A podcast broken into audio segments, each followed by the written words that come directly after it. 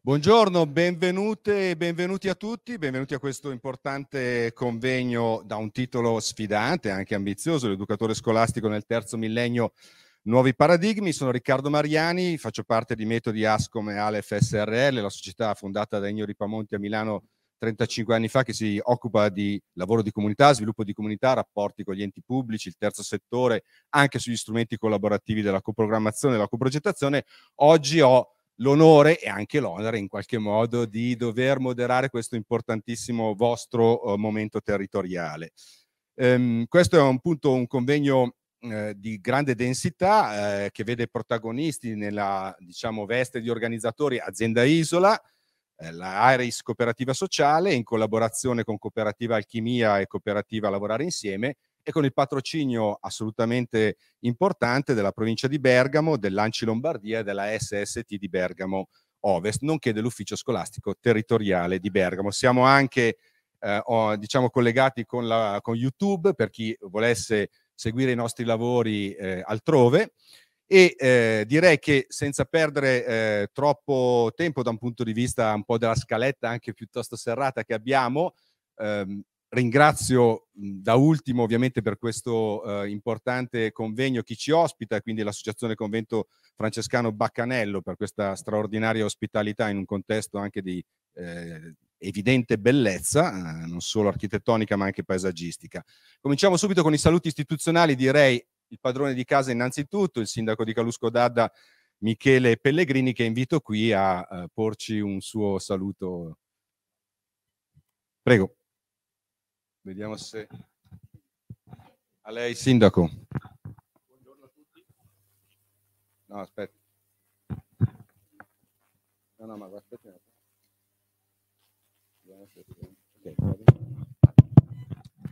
Buongiorno a tutti, eh, vorrei innanzitutto ringraziare prima di tutto azienda Isola ed Iris che hanno scelto Calusco per tenere questo importantissimo convegno. Un ringraziamento particolare anche vorrei fare alla congregazione di, eh, di, di, di Baccanello che tiene vivo questo sito che credo che sia unico, in quanto ormai i frati che prima vivevano qui si sono tutti eh, raggruppati in altre entità e l'ultimo è andato via proprio lo scorso novembre. Quindi un ringraziamento particolare a questa organizzazione che mantiene questo sito vivo e in modo particolare quindi a Danilo Riva che eh, ci ospita ancora anche oggi. Volevo eh, sottolineare il fatto che eh, il convegno è molto importante in quanto tutti i sindaci qui presenti, tutti quelli che si impegnano nell'ambito sociale qui presenti, verificano ogni giorno che i ragazzi disabili, quindi gli studenti disabili, stanno aumentando di numero. E questo cosa significa? Significa che esiste un problema molto grosso per il loro inserimento all'interno della scuola, in modo particolare all'interno della società. Quindi credo che questo tema che riguarda appunto l'educatore nell'ambito scolastico sia un tema che va approfondito perché soltanto tramite la collaborazione tra questi educatori che purtroppo scarseggiano in questo particolare momento, tra questi educatori e gli insegnanti di ruolo nelle varie classi, si può ottenere il massimo per l'integrazione di questi ragazzi. Vorrei sottolineare anche che in modo particolare in certi paesi, come nel nostro paese di Calusco d'Adda, oltre al fatto del discorso della disabilità, questi educatori incontrano anche dei problemi non indifferenti dovuti al fatto della multietnia di questi ragazzi e quindi eh, credo che l'educatore debba essere proprio una persona altamente specializzata che possa dare la facoltà a questi ragazzi di inserirsi. Io non posso far altro che augurarvi un buon lavoro e un buon convegno. Grazie di nuovo a tutti. Grazie, grazie molte Sindaco per questo intervento accorato. Lascio ora la parola a Maria Fantini, presidente del CDA di Azienda Isola, appunto una protagonista questa azienda con la sua presidente di notevole importanza per questo territorio per tutto quello che si sta facendo, ivi compreso questo convegno. A lei Presidente, vuole mettersi più in centro, grazie.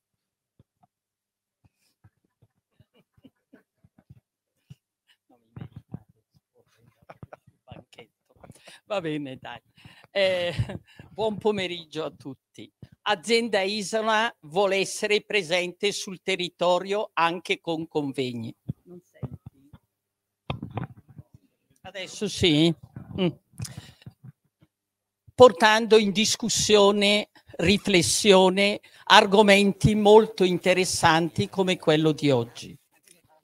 Era stata invitata anche la, l'onorevole Alessandra Locatelli, ministra della disabilità, ma per problemi istituzionali non ha potuto essere presente, ma ha inviato una lettera che oggi vi leggerò.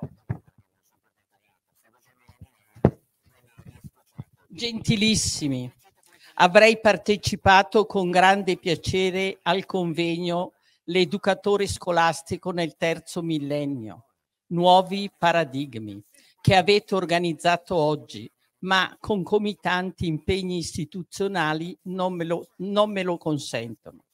Saluto con cordialità gli organizzatori di Azienda Isola, gli illustri relatori, Aeris Cooperativa Sociale, Alchimia Cooperativa Sociale, Lavorare Insieme Cooperativa Sociale, che insieme all'ufficio scolastico territoriale di Bergamo hanno promosso l'incontro. È questa un'occasione importante e preziosa di confronto tra i diversi soggetti coinvolti su un tema che sta a tutti noi a cuore, che richiede grande attenzione, e su cui dobbiamo tutti insieme impegnarci con sempre più convinzione e determinazione. Il benessere dei più piccoli è prioritario, così come è prioritario garantire loro il diritto di usufruire di un servizio svolto da personale dedicato e competente, che sappia essere facilitatore all'interno di una lezione e di ogni momento educativo e didattico, affinché tutte le altre figure possano concorrere al successo formativo di quell'alunno e della classe. È indispensabile quindi un cambio di paradigma che veda un nuovo ruolo dell'educatore scolastico, una professionalità educativa complementare al lavoro dell'insegnante, della scuola nel suo complesso, della famiglia e delle realtà sociali del territorio. Solo in questo modo la sfida di assicurare un servizio di qualità ed efficiente che sappia accompagnare e può promuovere l'inclusione scolastica delle persone più fragili. Questo potrà essere garantito nel pieno rispetto della Convenzione ONU per i diritti delle persone con disabilità, ma anche a garanzia della piena attuazione del progetto di vita. Nel ringraziarvi ancora per l'invito e certa di potervi incontrare presto anche per confrontarci sulle riflessioni e i contributi che emergeranno oggi. Vi saluto e vi auguro buon lavoro dottoressa Alessandra Locatelli.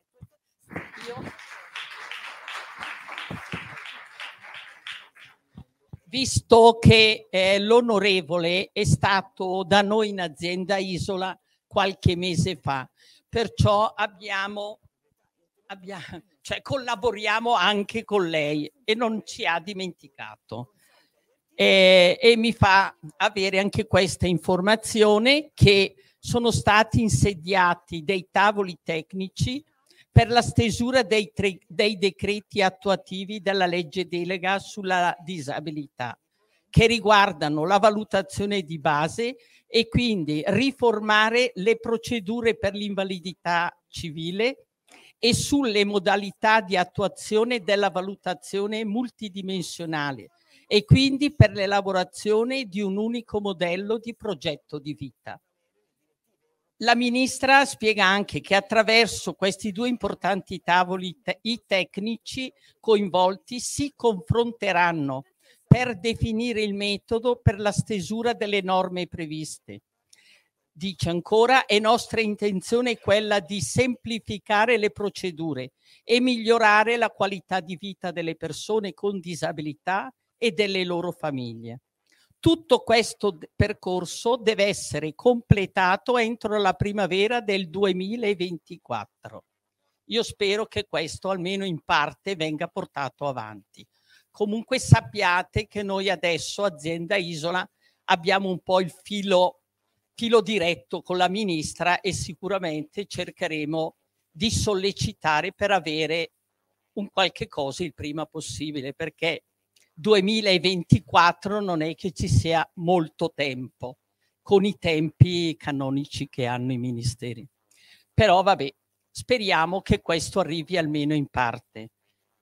Io eh, devo solo ringraziare a tutti quanti hanno collaborato per la buona riuscita di questo convegno e anche particolarmente l'associazione che ci ospita. Grazie a tutti, buon convegno. Grazie Presidente anche per questi elementi di natura informativa assolutamente preziosi che ci ha consegnato oggi ad opera del Ministro, eh, che ovviamente ha mandato un messaggio altrettanto significativo e non scontato. Insomma, un'istituzione che manda un messaggio a un convegno di questo genere deve essere salutato con grande favore e ovviamente con eh, gratitudine. Arianna Ronchi, Presidente di Iris, che invito qui per il suo intervento.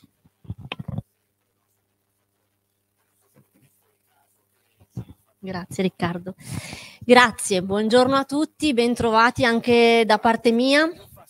Eh, sono molto contenta di portare i saluti di tutta la cooperativa sociale Iris che da qualche tempo, ormai da qualche anno, ragiona proprio intorno al tema dell'assistenza educativa scolastica e della possibilità eh, di rivedere le modalità con cui eh, costruiamo risposte per i bisogni delle famiglie delle comunità eh, in cui ci troviamo e con cui lavoriamo.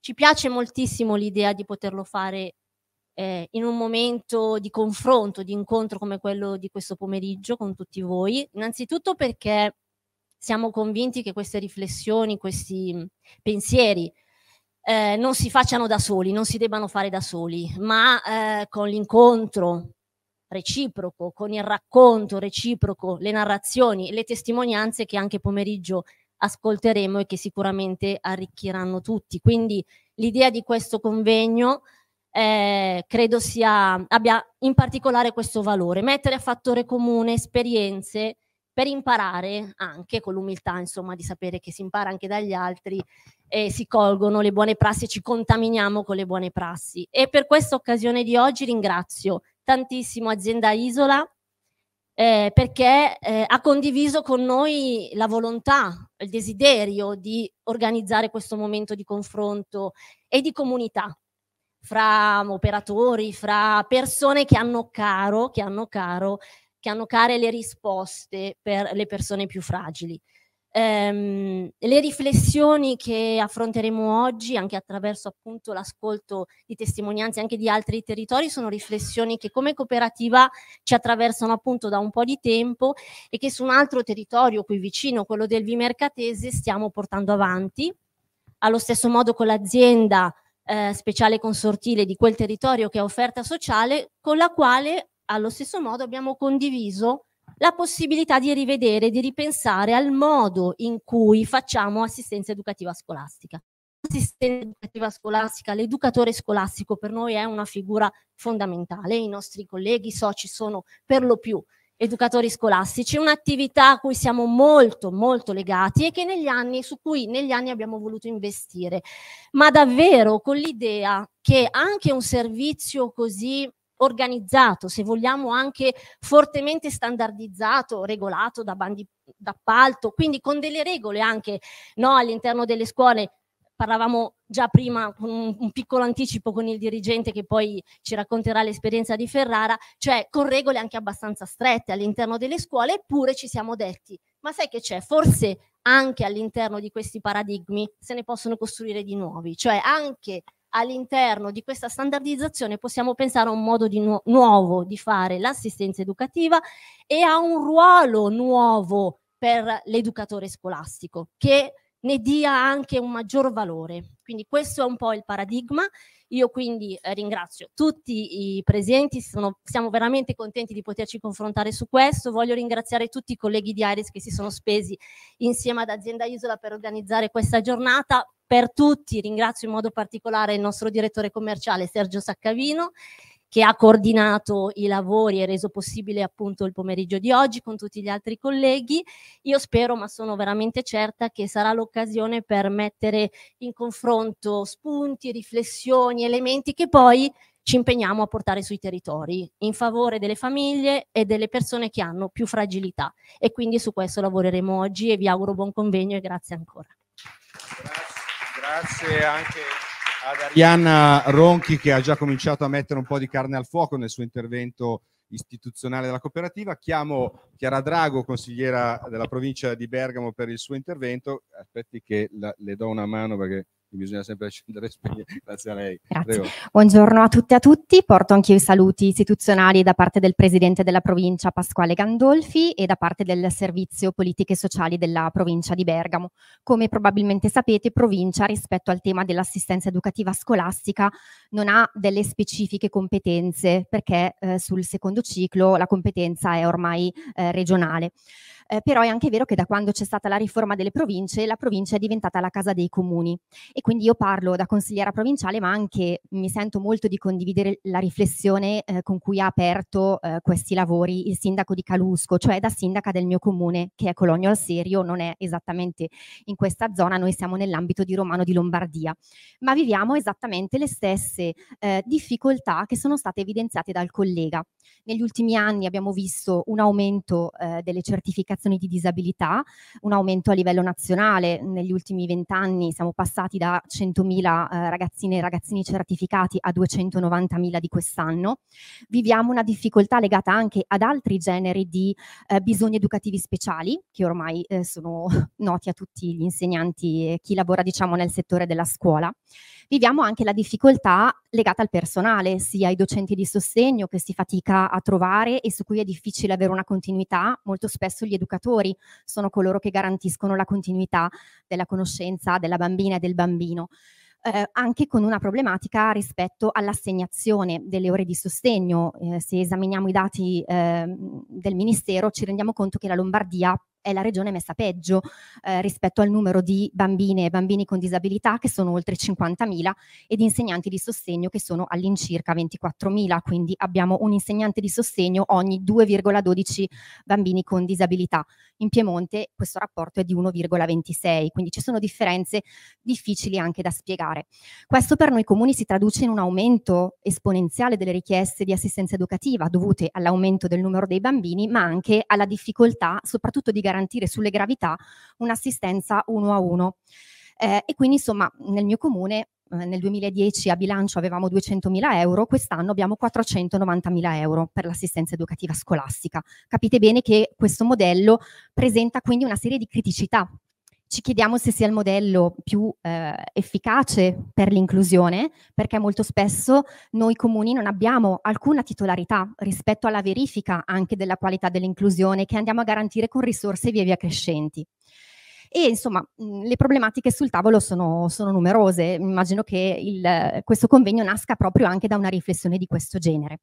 E quindi eh, gli unici spunti che voglio un po' condividere con voi sono proprio il fatto che probabilmente per eh, rendere più efficace questo modello eh, potrebbe essere importante ovviamente lavorare in rete, quindi un forte focus sulla corresponsabilità di tutti gli attori che sono seduti al tavolo, la scuola, le agenzie educative, chi ci ospita qui oggi, le aziende consortili, insomma tutti gli attori eh, perché l'inclusione deve essere eh, un lavoro di gruppo, un lavoro corale, altrimenti non si va davvero da nessuna parte, si rischia anche di non finalizzare in maniera corretta le risorse che investiamo e di non raggiungere, di non garantire il successo formativo che è l'obiettivo che dovremmo avere tutti come comunità e come comunità educativa. Oltre ovviamente a questo sarebbe molto importante che il concetto di inclusione non fosse più delegato a figure specialistiche, cioè dovrebbe essere il tappeto di fondo su cui tutti noi lavoriamo, non soltanto l'insegnante di sostegno, non soltanto l'assistente educatore, ma gli insegnanti curricolari, tutto il team, tutto eh, diciamo il personale scolastico e oltre, perché diversamente si rischia di rendere eh, il lavoro sull'inclusione una delega soltanto agli specialisti e quindi di fatto eh, di andare, come dire, a riproporre un modello di scuola speciale all'interno della scuola normale. E poi chiudo davvero perché mi interessa molto il tema dell'educatore di comunità, dell'educatore di plesso. Noi non l'abbiamo sperimentato con la nostra azienda, soltanto alcune scuole del territorio di Romano stanno lavorando a questo tema. Chiaramente c'è una difficoltà anche normativa perché l'assistenza è ad personam, quindi secondo un modello medico, mentre l'insegnante di sostegno è sulla classe, quindi con un approccio diciamo più moderno anche all'inclusione. Eh, però credo che sarebbe davvero importante riuscire a creare e istituire quelle forme di coordinamento eh, pedagogico che erano già previste nella legge 104 e che non sono mai di fatto state attuate nelle scuole. Mi auguro davvero che eh, questo lavoro possa essere portato avanti e che noi come comuni, ma anche come provincia, possiamo avere un ruolo importante allargando il tema dal singolo caso al contesto inclusivo e quindi lavorare sui patti di comunità e anche sul progetto di vita di cui è stata appena fatta menzione. Chiudo proprio con una frase di Andrea Canevaro che è da soli ci si perde, insieme si va lontano. Mi auguro che sia un buon viatico per il convegno di oggi. Grazie. Grazie, grazie anche a lei. Chiara Drago per degli spunti anche qui interessantissimi, oltre ad aver messo in evidenza alcuni elementi di carattere statistico non propriamente felici nel nostro comparto. Eh, la parola a Loredana Poli, ora di Anci Lombardia, benvenuta eh, per un suo intervento. Grazie. Buongiorno, buongiorno, bentrovati, bentrovate. Grazie agli organizzatori e ai promotori di questa iniziativa che cade crediamo in un momento cruciale per il servizio di cui stiamo parlando. Ci sono moltissimi temi aperti, ma anche eh, molti profili di incertezza sui quali come amministratori locali, e qui proprio mi inserisco nel solco tracciato dai due sindaci che hanno parlato prima di me, ehm, è un momento in cui i comuni devono eh, presidiare alcuni temi che nei fatti e nei territori sono andati più veloci della normativa, che rimane quella di riferimento che conosciamo, ehm, e si sono accompagnati già, e lo vedrete oggi pomeriggio in molti dei, degli interventi previsti, si sono accompagnati già a riflessioni pedagogiche che ci danno delle chiare indicazioni anche per proporre o sostenere modifiche della legge 104 che rimane il eh, vincolo e eh, l'indicazione principale che ha già citato Chiara Drago poco fa. Sottolineo questo aspetto perché, come molti di voi sapranno, in questi giorni è cominciata in Senato, in commissione al Senato, la discussione di un disegno di legge presentato nel febbraio scorso da Fratelli d'Italia, che va proprio a toccare alcuni temi di ripensamento, riconfigurazione della figura dell'assistente all'autonomia e alla comunicazione. È evidente dal testo abbastanza stringato che è in discussione che eh, la volontà è quella di ripensare alcuni aspetti della legge 104, non è altrettanto evidente come, ma chiaramente si possono prevedere dei decreti attuativi, delle fasi successive di approfondimento. Quello che dico è che comuni, terzo settore, scuola, famiglie devono esserci su questa partita. Quindi le audizioni sono cominciate, bisogna cercare di portare dei contenuti e quindi secondo me anche quello che oggi da qui uscirà va formalizzato ed eventualmente fatto avere per esempio ad Anci, se vi fa comodo, Anci verrà audita, quindi anche noi nei territori, in Lombardia per esempio, eh, partiamo con delle iniziative di interlocuzione, in particolare domani ci sarà un webinar organizzato da Anci Lombardia e eh, presenteremo dei dati che sono la restituzione di un questionario che abbiamo mandato ai comuni e alle aziende. Eh, I dati sono interessanti, partiamo dai dati per fare delle riflessioni poi nel merito appunto delle pratiche, ma guardate, in questo campo, così come diciamo in, nei vari aspetti dell'educazione e dell'istruzione, io sono sempre contenta di partecipare a occasioni di scambio di buone pratiche.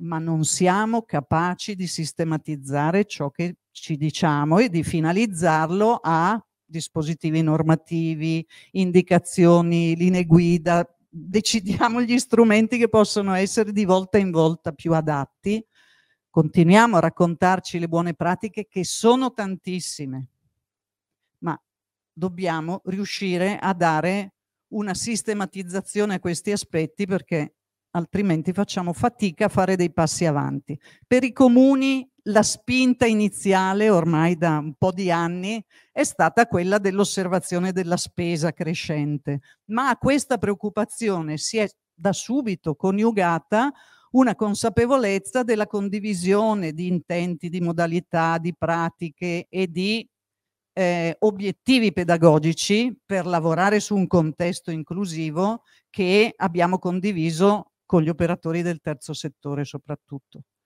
Ecco, tutto questo patrimonio bisogna che riesca ad assumere anche una formalizzazione nella normativa o almeno avere un riflesso nella normativa che ci consenta di lavorare. Credo che sia, questo sia l'obiettivo dei prossimi mesi per tutti noi. Buon lavoro, grazie a tutti.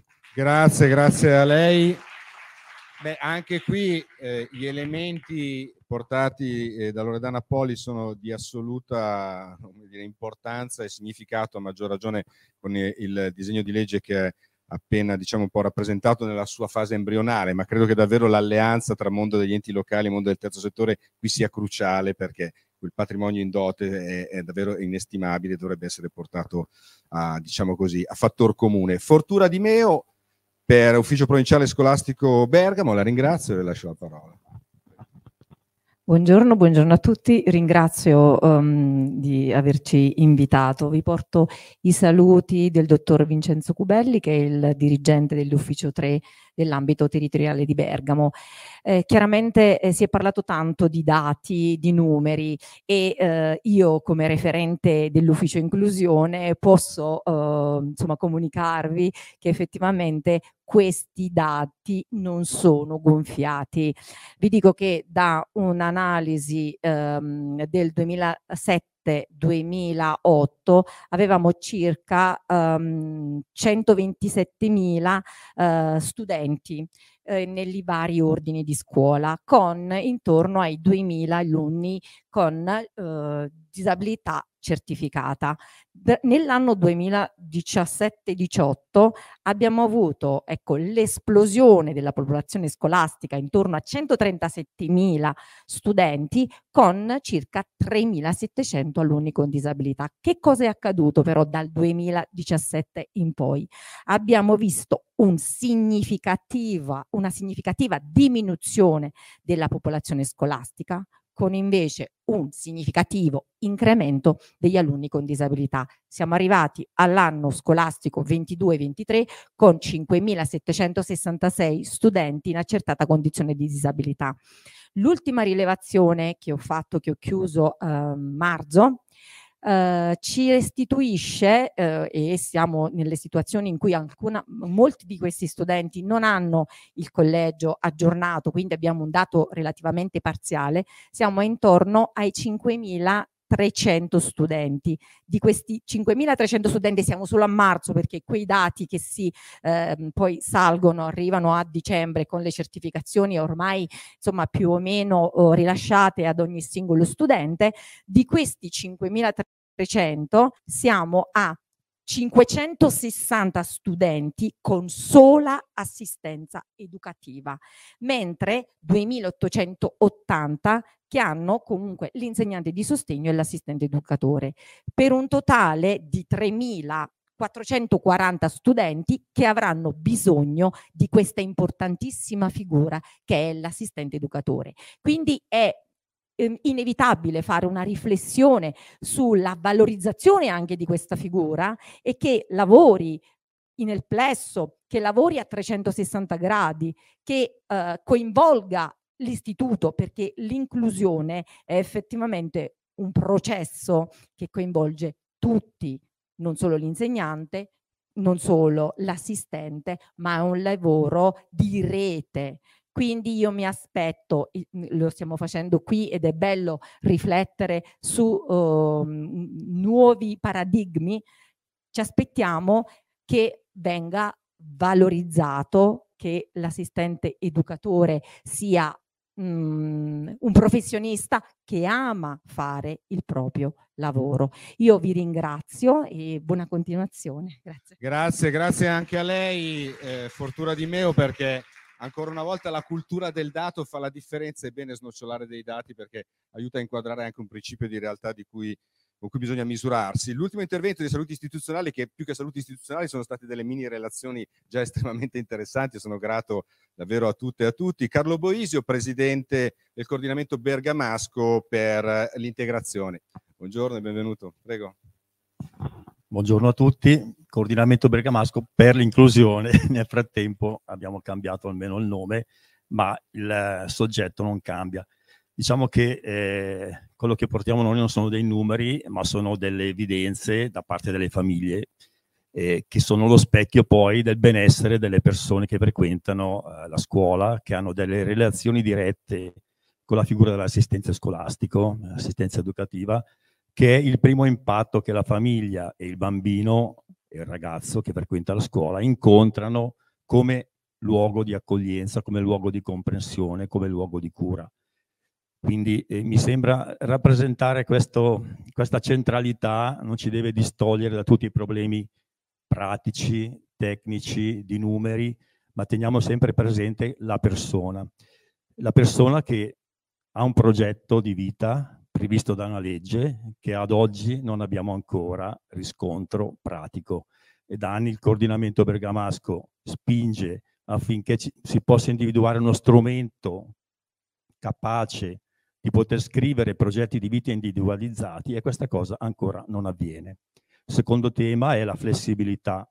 Siamo estremi sostenitori di una flessibilità a tutti i livelli nella vita delle persone con disabilità, quindi da quando sono piccoli a quando devono frequentare dei servizi e quando entreranno in una dimensione di residenzialità o di avvicinamento alla residenzialità. La flessibilità sta ad indicare che siamo capaci di comprendere il valore di ogni persona, l'individualità di ogni persona. Quindi non possiamo massimizzare il nostro pensiero, ma dobbiamo renderlo capace di entrare nella vita individuale di ognuno. Quindi l'augurio è proprio quello di mantenere al centro questi, questi interessi, questi obiettivi e di tradurli in una, diciamo, una figura nuova che abbia però anche la, spazi per agire, perché sappiamo che il contesto scolastico non è così semplice, eh, non è semplice fare spazi ad altre figure che possano anche uscire nei contesti, eh, diciamo, prendere contatto con i contesti per far sì che i progetti individualizzati non si chiudano solo nella scuola, ma possano entrare, uscire anche nei contesti abitativi. Grazie e buon lavoro a tutti.